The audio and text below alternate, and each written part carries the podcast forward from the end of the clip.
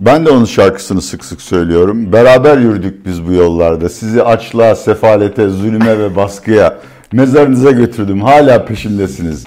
Ya siz keresiniz ya ben çok zekiyim. Parti tercihine göre oy verirse seçimler bitti. Yani yapmaya da gerek yok. Bence bir noterden tasdik ettirelim. AKP, MHP silme. Tunceli hariç dolarda kalın. Eğer Erdoğan da benim düşündüğüm gibi işinin zor olduğunu düşünürse yine hile, hurda ve desiseye başvurur. O zaman da piyasalarda çok ciddi bir çalkantı yaşanacaktır.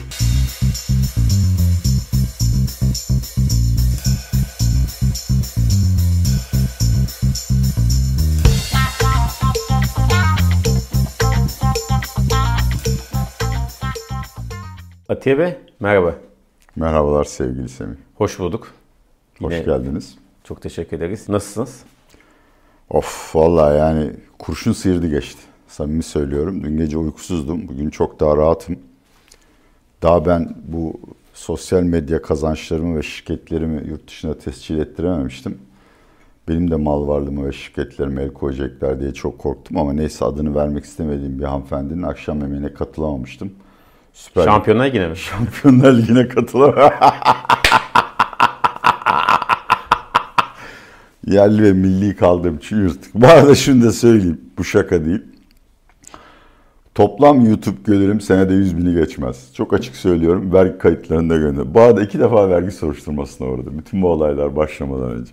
Sebebini artık izleyicilerin takdirine bırakıyorum. Bu hafta ne konuşacağız? Bu hafta İyi Parti'nin GİK kararını konuşacağız. İttifak yapmama, işbirliği yapmama kararı aldı parti. HEDEP de aynı benzer aday çıkartacağız dedi. Muhalefet parçalı yapıya girecek kesinleşti. Size yerel seçimlerde onu soracağım nasıl bir etki yaratır diye. Depremi konuşacağız söylediğim gibi. E, korkuttu. Tabii ki İstanbul'da hepimiz diken üstünde yaşıyoruz. E, onu soracağım. Seyirci sorularımız var. Oo evet evet. En sevdiğiniz şey. Onunla kapatacağız diyelim ve yıl kapanıyor ve sponsorumuz Campy yılın son kampanyasını yapıyor. Hem yeni yıl kampanyası başlattı Campy hem yetişkinler için hem de çocuklar için. Ne diyorsunuz? Cambly'e çok teşekkür ediyorum. Bizim gibi gerçek, samimi olarak içerik üretenlere verdiği destek için. Ben İngilizce ile yaşıyorum açıkçası. Gelirimin büyük kısmını İngilizceden üretiyorum. Nasıl çocuğuma daha iyi bir kariyer kazandırırım sorusuna cevap arıyorsak Cambly'e gideceğiz. İngilizce öğrenmeleri lazım.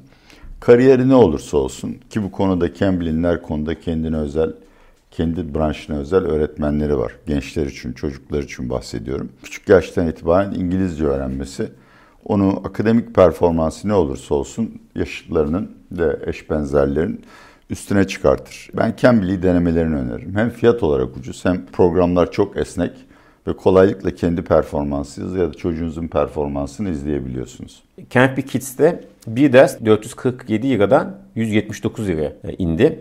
Yetişkinler için ise 299 liradan başlayan fiyatlarla e, gerçekten e, artık bugünümüz koşullarında çok makul fiyatta. Diyelim ve gündemimize geçelim istiyorsanız. Ha pardon. Sponsor peşinde miydiniz? yok yok. ben de size siyaseten ciddi bir şey soracağım. Atiye Bey şey izlediniz mi? Cumhurbaşkanı Erdoğan'ın şarkısını Kemal Kılıçdaroğlu söylediği.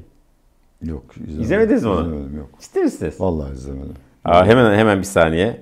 Hemen açıyorum. Tamam. Erdoğan'ın sık sık söylediği bir şarkı vardı. Size izleteyim. Beraber yürüdük. Ha beraber yürüdük biz E- bu yollarda.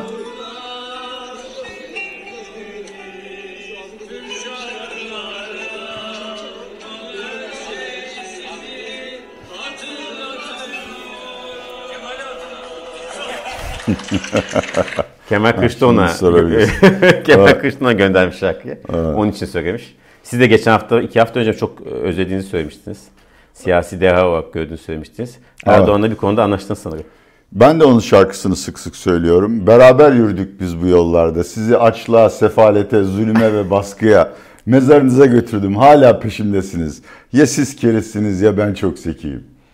Atiye Bey, şurada muhalefet yapmayın iki dakika lütfen. Ya doğru pardon sponsor. Bu Evet, Kemal sponsor ya hakikaten Kemal gitti her şey düzeldi vallahi. Neydi yani 20 sene çektim bilemem. İşte evet. İstediğimiz vakitler bunlar. Sevgili arkadaşlar satın alamayacağınız görüş yoktur. eğer cebiniz kalabalıksa. Tabii ki şaka Atiye Bey'in çizgisini herkes biliyor değil mi Atiye Bey? Bu konuda kendinizi kanıtlamış bir insansınız. Diyelim ve İyi Parti. CHP arasındaki esasında ilişkiler zaten uzun süredir gergindi. Kılıçdaroğlu gittikten sonra da çok yumuşamadı. Parti yönetim toplandı ama karar aldı. Hiçbiri yok. Seçimlere kendimiz gireceğiz dedi. Şimdi iktidarın Cumhur İttifakı nasıl geleceği daha netti. Ama ana senaryo en azından e, AK Parti ile e, MHP'nin birlikte geleceği. Bu tablo hem siyaseten hem ekonomik olarak bize ne söylüyor? Dün GİK'te alınan karar bence Türk siyaset tarihine geçecek. Pek çok açıdan incelenmeye değer. Her şeyden önce ben sosyal demokrat olmama rağmen İYİP'i bu kararından dolayı kesinlikle kınamıyorum. Çok büyük bir stratejik risk alıyorlar. İşbirliği yapmayı reddederken söyledikleri doğru. Bir başarısız oldu. İkincisi bizim artık bir parti olarak kendi başına seçime girip sadık seçmenimizi kendimize göstermemiz ve daha sonraki seçimlere hazırlanmamız lazım. Tüm bunları kabul ediyorum ama bu kararı e, çok riskli yani şu anlamda riskli olduğunu söylüyorum. Hani öngörülebilir bütün senaryolarda götürüsü getirisinden çok daha yüksek olacaktır. Sebepleri de şu şekilde. Birincisi anketlerde ya da matematik olarak simülasyonlarda yapılan hesaplamalarda İYİP'in hiçbir yerde kazanma şansı yok. E, bazıları diyorlar ki efendim zaten onlar Cumhurbaşkanlığı seçimine hazırlanıyor. Bu insanlar Türkiye'de seçmen tercihlerini pek iyi değerlendiremiyorlar. Yerel seçimlerde tamamen denize dökülmüş bir partinin Cumhurbaşkanlığı seçimine kadar varlığını koruması çok zor olur. İkincisi dünkü karar İYİP'in orta sağ, merkez sağ partisi olma yolundaki hedefini ortadan kaldırmış durumda. Her zaman söylendiği gibi MHP'nin, İYİP'in iki tabanı var. Bir klasik MHP'li taban işte Orta Anadolu. İkincisi kentlerde yerleşen belki artık Süleyman Demirel'in son dönemiyle simgeleşen merkez sağ, daha liberal bir taban. Bu tabanın 50 kişi, 49 kişilik GİK'teki temsil oranının 15 olduğunu gördük. Halbuki oy oranı olarak çok daha kalabalıktılar. Bence İYİP'in bu kararından sonra o tabanı geri almasının imkanı kalmadı. Nitekim de İstanbul ve Antalya il başkanları ve hatta belediye meclisindeki önemli şahıslar çok ciddi boyutta isyan ettiler bu karara. Bence Meral Akşener'in bir partinin içine düştüğü iddia edilen çeşitli skandallar. İkincisi bu karara giden süreçte ve karar alınırken liderlik sınavını geçemediğini de söylemek zorundayım.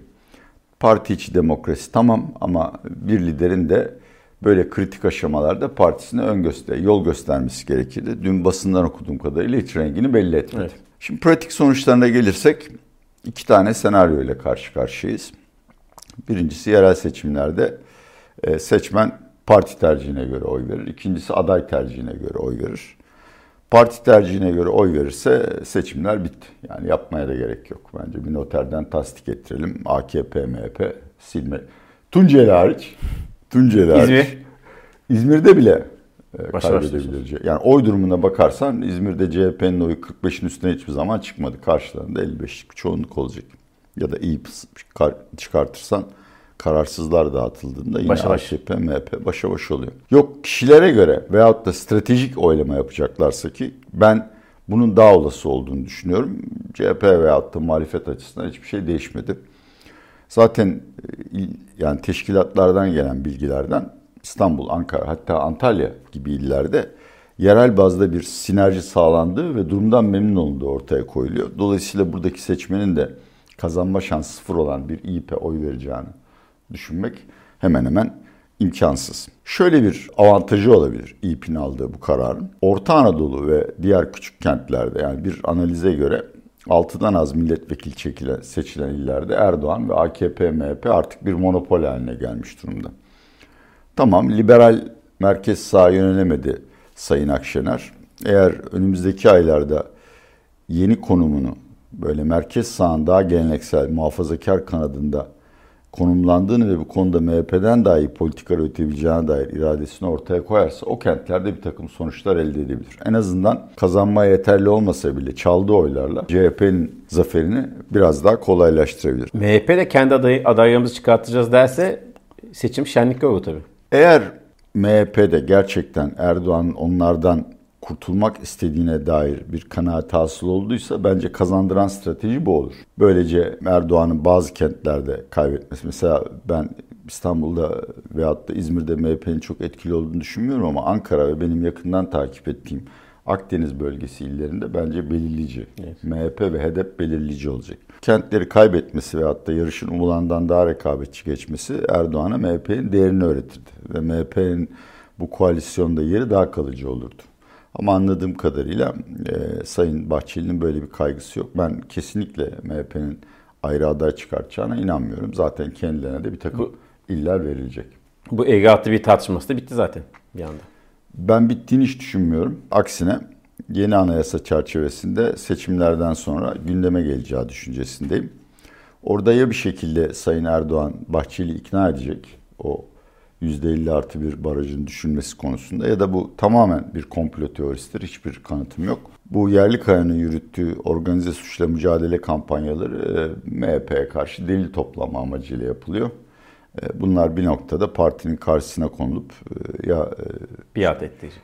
Ya biat et ya da hani gidersen de fazla nafaka isteme evet. şeklinde. Orada bir kelime daha söyleyip konuyu kapatayım. Yerel seçimlerden sonra Türkiye'de siyasi karmaşanın bitmesini bir ekonomist olarak arzu ederim. Çünkü o durumda ekonomi politikasının başarıya varma şansı daha yüksek olur ama öyle bir görünüm görmüyorum. Açıkçası siyasi yelpazenin her kanadındaki bu çalkantı ve e, belirsizliğin yerel seçimlerden sonra bizi bir kez daha erken seçime veya en azından bir referanduma götürmesi olasılığının yüksek olduğunu düşünüyorum. Yaşayıp göreceğiz. Size de soracağız zaten. Hepsini. Teşekkür ederiz. Şimdi biraz daha sıkıntılı bir konuya devam edelim. Deprem. Hissettiniz mi? Hissettim tabii. Yeni, yeniden kendini hatırlattı. Özellikle İstanbul. Tabii İstanbul'da yaşıyoruz. Tabii ki Türkiye'nin farklı bölgede deprem bölgesi. Ne diyorsunuz? Sizce iki, iki aşamalı soracağım. Birincisi önce Hatay'a konuşalım. E, deprem bölgesi, Kahramanmaraş'ı konuşalım. Takip ediyor musunuz? Nasıl Biliyorum. gidiyor orada e, çalışmalar? Sizce Çok yani normale dönme konusunda hızlı mıyız, yavaş mıyız? Eksik var mı, fazla mı var? Fazla normale, normale dönemeyiz. Orada e, maalesef işte Filistinler için veyahut da Azerbaycan'ın yukarı Karabağ'dan kovulan vatandaşları için kurduğu gibi kalıcı mülteci kampları kurulacak. Sebebi de çok basit. Bu enflasyon maliyetleriyle orada inşaat falan yapmanıza imkan yok. Zaten batı basınını takip ettiğinizde söz verilen inşaatların %25'ine falan erişildiğini görüyorsunuz. İkincisi zaten kamu hepsini yapsa da yine özel sektörün kendi zararını telafi edecek hali yok. Orada da insanlar kamplarda işte uyuzla boğuşuyor. Malaria ile belki yakında başlayacak. Gerçek bir felaketle karşı karşıyayız. Devletin bütün kurumlarının çöktüğünün çok güzel bir göstergesidir deprem bölgesi.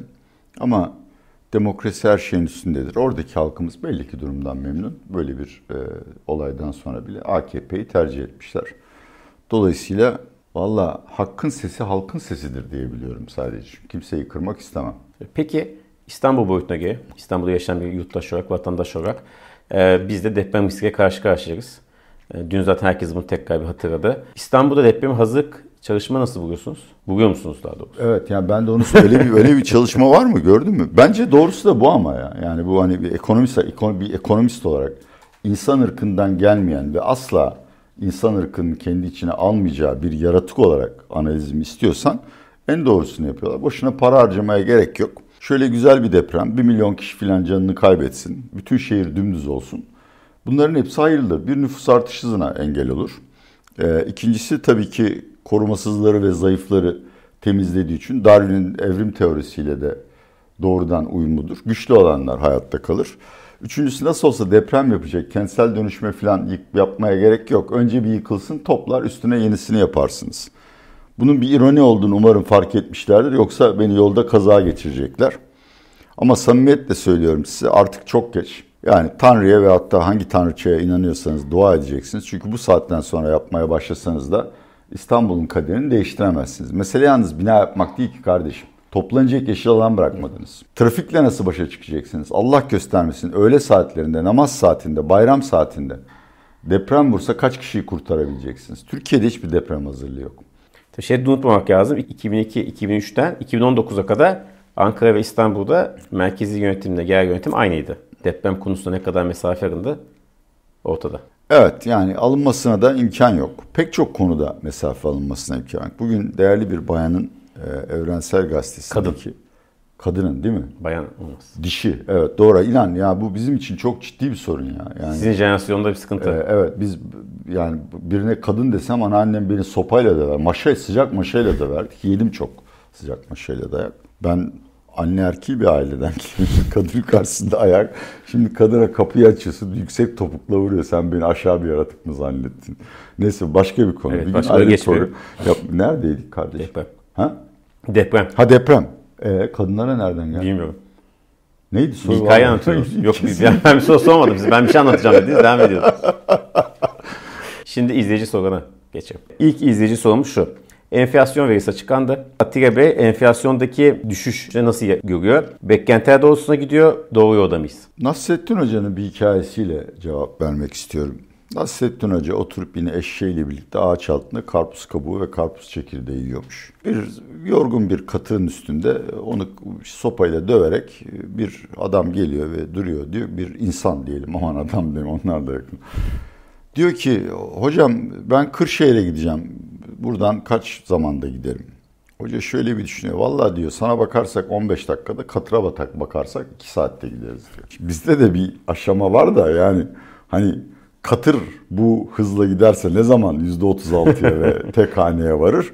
2027'lerde olmaz o. 3027'lerde falan olur. Çok çok şey yetersiz. Yeter. Bir de şimdi TÜİK hile yaptı falan diyorlar. Hile yapmadı da bile bile lades. Yani hangi yöntemi Doğalgaz. kullanacağını söyledi ve o doğalgaz Doğalgaz. meselesi kendini gösteriyor. Ve en önemlisi yine bir kez daha söylüyorum. İşçi sendikalarında kendini solcu zannederek göya emekçinin işçinin hakkını korumaya çalıştıkları için yüksek asgari ücret zammı isteyenler Türkiye'ye ihanet ediyorlar. Bunlar sadece enflasyonu patlatacak ve bütçe açıklarını arttıracak. Ve hiçbir şekilde de hiçbir şekilde de işçinin emekçinin cebine tek kuruş fazla para girmeyecek. Siz sene başında yine her şeye %50 zam yapacaksınız. E ne olacak kardeşim ya? Enflasyon yine patlayacak. Dolayısıyla şu andaki gelişmeler fevkalade yetersiz. Ve açıkçası Türk insanının tabiatını ve acıdan hoşlanmama huyunu bildiğim için bu işi sırf sert para politikasıyla çözeceğine de ikna olmuş değilim. Yani oraya gidemeyiz. Bizim muhakkak bütçe konusunda tedbirler almamız gerekir. O konuda da açıkçası e, imkansızlıklar olduğunu görüyorum. Ne zaman bu politikaların ışığı altında oraya varırız dersek cevap Erdoğan'ın emekli olduğu gündür. Varamayız, asla varamayız. Ve açıkçası da insanların davranışları, refah ve birikimlerini korumaları bağlamında konuştuğumuzda %20 enflasyonla %100 arası enflasyon arasında çok ciddi bir fark yok. Yani bu iş %10'un üstüne çıktığı anda oyun bitti. Sonuçlar hemen hemen hep aynı oluyor. Şimdi diğer soruya geçelim. Şimdi çok gençlerden çok soru görüyoruz. Sorulardan onu anlıyorum. Bir e, genç izleyicimiz demiş ki 20 yaşlarındaki gençler emekli olduğunda açlıktan ölmemek için şimdi neye yatırım yapmalı? Vallahi bir tarikata yatırım yapmalı yani. Yanlış yönlendirme yapma insan. Bir ilk önce kendine yatırım yap. İlkokul terk de olsan İngilizceyle her zaman kendine iş bulabilirsin. İkincisi kardeşim BES'e girin ya. Yani bunun hakikaten tartışması yok. BES de kaybettirdi şudur budur. Bunları ciddi olarak kabul etmiyorum. En az o kaybettirdi. Bir de bakın fonların bu seneki performansına hepsi enflasyonun üstünde. Sizin kendi başınıza birikim yapma beceriniz ve iradeniz varsa zaten BES'i kullanmanıza da gerek yok. Bunlar tamamlayıcı, protez araçlar. Ama hangimizin var? İşte Türkiye'ye tasarruf e, yapanların oranı %20'ye düşmüş. Şu andaki aklım olsa ben tamirci olurdum. Şerefli bir meslek. Bütün meslekler şereflidir. İkincisi bulamıyorsunuz. Yani onlar kendi faturalarını kendileri yazıp gönderiyorlar. Herkes de ödüyor. Bu çok önemli bir şey. Ha biraz tabii tamam yine üniversite bitirme üzerinden gidelim. Kardeşim uzmanlaşmayın. Uzmanlaşmanın dönemi bitti. Uzmanlaştığınız alanda 5 yıl sonra AI veya da robotlar işgal edebilir. Genelleşin. Genel bilgi beceri düzeyinizi ve analitik kapasitenizi geliştirin. Finansal yatırımlar konusunda da söyleyeyim çünkü eminim bu söylediklerim herkesi hayal kırıklığına uğratmıştır. Eğer 20-25 yaşlarındaysanız ve doğru dürüst bir işiniz varsa hisse senedi portföyü kurun. Bunun dünyada 100 yıldır, 200 yıldır denenmiş ve becerilmiş bir şey. Siz 60 yaşınıza geldiğinizde 10 tane hisse senediniz varsa bunlardan bir tanesi Google, Microsoft, TOG olacaktı. Bunlar sponsorluk kurdan. Bu arada bir TOG fabrikasına ziyarete gidelim belki. Müthiş olur.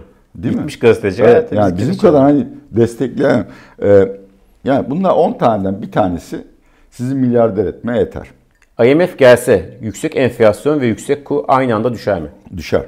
Bu nasıl olabiliyor diyorsun. Diyorsunuz. Çok basit bir yolu var. Güven tesis ediyor. Sayın Gaye Erkan, Mehmet Şimşek, Cevdet Yılmaz ben onlara sonsuz güveniyorum. Ama patrona güvenmiyorum. İkincisi Türkiye'de işte TÜİK'in enflasyon verisinden bahsettik ama yani bankaların kötü kredilerin oranından merkez aslında merkezi bütçenin ne kadar açık verdiği devletin yükümlülüğü hiçbir konuda şeffaflık yok.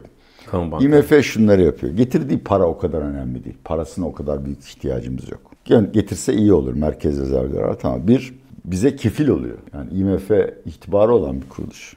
Diyor ki merak etmeyin arkasında ben varım. İkincisi şeffaflaştırıyor. Üçüncüsü altına imza attığınız bir IMF programından çıkmak Mehmet Şimşek'i kovmak kadar kolay değil. Dördüncüsü de Türkiye'de insan kalitesini özellikle bürokrasideki insan kalitesinin ne kadar aşındığını fark etmiyoruz. En son olarak da tabii ki siz yapısal reform yapmadan ve bütçeyi çok fazla kısmadan, para politikasını çok sıkılaştırmadan, Türkiye'nin sorunlarına tamamen olmasa bile kısmen nasıl çare buluruz diye sorduğunuzda karşınıza tek bir cevap geliyor. Dışarıdan deve yüküyle para gelecek. E o da IMF gelmeden kolay değil. Eurobond stratejimiz ne olmalı? Eğimizde var, kağıda yaptık. Ne yapalım? E vallahi tutun. Yani yerel seçimlere kadar Eurobondlarda biraz satış yiyebiliriz. Bu Türkiye özgün şartlardan kaynaklanabilir. İşte enflasyon artışı şu bu merkez rezervleri kışın biraz eriyebilir. Ama genelde şu anda dünyada gelişmekte olan ülkelerin hem yerel para birimi cinsinden hem dolar ve euro cinsinden tahvillerin akıl almaz bir ilgi var. E, bu yüzden Türkiye'nin CDS primleri herhalde düşecektir. İkincisi dediğim gibi benim şahsi kanaatim ama ben yerel seçim sonuçları ne olursa olsun Mehmet Şimşek'le Gaye Erkan'ın görevlerine devam edeceğini düşünüyorum. Bu durumda da Eurobondlara muhakkak alıcı gelecektir. En önemlisi de hani biraz önceki neden ama bunun teknik şeyini söyleyeyim. Ben katılmasam da hem FED hem Avrupa Merkez Bankası'nın hızla faiz indireceği düşünülüyor. 175 bas puan faiz indirim fiyatlanıyor. Şimdi bu Eurobond'ın fiyatı veyahut da getirisi nasıl hesaplanır diye dediğinizde bir tek sabit parametre var. O da Fed faizi. Bunun ABD 2, 5 ve 10 yıllık tahvil faizlerinin etkisi. Bunlar düşecek. E o zaman Eurobond faizleri de düşecek. Yani sizin cebinizdeki Eurobond hem size güzel faiz getirisi getirecek hem de piyasa değeri yükselecek. Ballı lokma tatlısı. Yerel seçimden önceki son cumaya kadar dolarda mı borsada mı kalayım? Dolarda kalın. Kötü sürprizler derken ben yine anketlere bakıyorum. İşte PR'ın anketi var. Asal'ın anketi var. Metropol'ün Özgür Özel'in beğenilme oranı konusunda yaptığı anketler var. Başkalarına da bakıyorum ama yani İstanbul Ankara çok rekabetçi geçecek. Evet. Ve onları kazanmadan da AKP zaferini ilan edemez. Eğer Erdoğan da benim düşündüğüm gibi işinin zor olduğunu düşünürse yine hile hurda ve DCS'ye başvurur. O zaman da piyasalarda çok ciddi bir çalkantı yaşanacaktır. O durumlarda dolarda kalırım tabii ki. Son olarak şunu soruyorum. Güzel bir soru. Atiye Yaşaya da şu an üniversiteden yeni çıktığı yaşta olsaydı. Hatırlıyor musunuz o yaşı? Hatırlıyorsunuz. Ya ben yani 1980'leri hiç hatırlayamıyorum. Ee, ayıldığımda e, kan, 95 ver, kan veriyorlardı. 95'te falan neyse o başka bir konu. Ee, yaşamak için hangi ülkeyi neden tercih ederdi? Çok güzel bir soru. Bu sorunun tek bir cevabı yok. Sebebi de insanların neye önem verdiği konusu önemli. Ben şahsen kişisel özgürlüklere ve ya özgürlüğü tercih ediyorum. Benim için Ekmek su gibi bir şeysin için. Aynen öyle. Çünkü yazan bir insanım ve sürekli baskı altındayım. Amerika Birleşik Devletleri'nde yaşadım. Bu arada şunu da insanların anlamasını istiyorum. Amerika Türkiye'den daha iyi bir ülke değil ya. Yani bunu hani severim de hani şeylerini de biliyorum. Yani dünyanın hiçbir yerinde bir yerde oturup McDonald's ya da şunu bunu yerken birisi gelip sizi kurşunlamaz durup dururken eğer mafya üyesi değilseniz. Amerika'da alışveriş merkezine gitmeye korkuyorsun. Onları bir kenara bırakalım ama benim açımdan bu önemli. E, iş bulma fırsatları açısından konuşuyorsak mesela Hindistan'da yaşamak isterdim. Daha sakin, daha medeni bir yer olsaydı kesinlikle Londra veya İsviçre'yi tercih ederdim. İş bulma konusunda pardon. Yani gelişmiş ülkelerden de Almanya'yı tercih ederdim. Ama e, benim hayatım keyifle geçecek. Ben sosyal medya, sosyal medya influenceri ne oldu fenomeni, fenomeni olacağım. Hayatımı öyle kazanacağım deseydim açıkçası Karayip Adaları'ndan başka bir yerde yaşamazdım. Güzel. Peki üniversite mezun olup Amerika gittiniz değil mi normalde kendi? Yok ben üniversiteyi falan, liseyi, üniversiteyi hepsini Amerika'da. Ha lise de orada, doğru lise de okumuş. Bir de şunu unutmayın, ya bir KKTC'yi ziyaret edin. Yani başka bir programda konuşuruz. KKTC Türkiye'nin Tayvan'ı olabilir. Hakikaten çok büyük bir potansiyel var.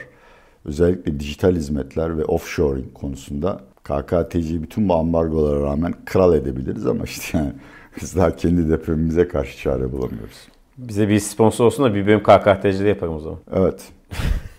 ya siz seversiniz orayı.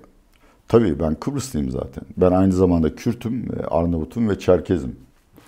Yani nereden sponsor? Nereden, nereden bulursak diyorsunuz. Çok teşekkür ederiz Atay Çok sağ olun. Zaman ayırdınız bu haftada. Vakit ayırdınız bize. Teşekkür ederiz. Haftaya kadar kendinize çok iyi bakın. Yeni yıl kutlamanızı başlıyorsunuz sanırım. Evet, ilk önce tabii ki Ankara'ya gidip e, külliyeyi ziyaret edeceğim.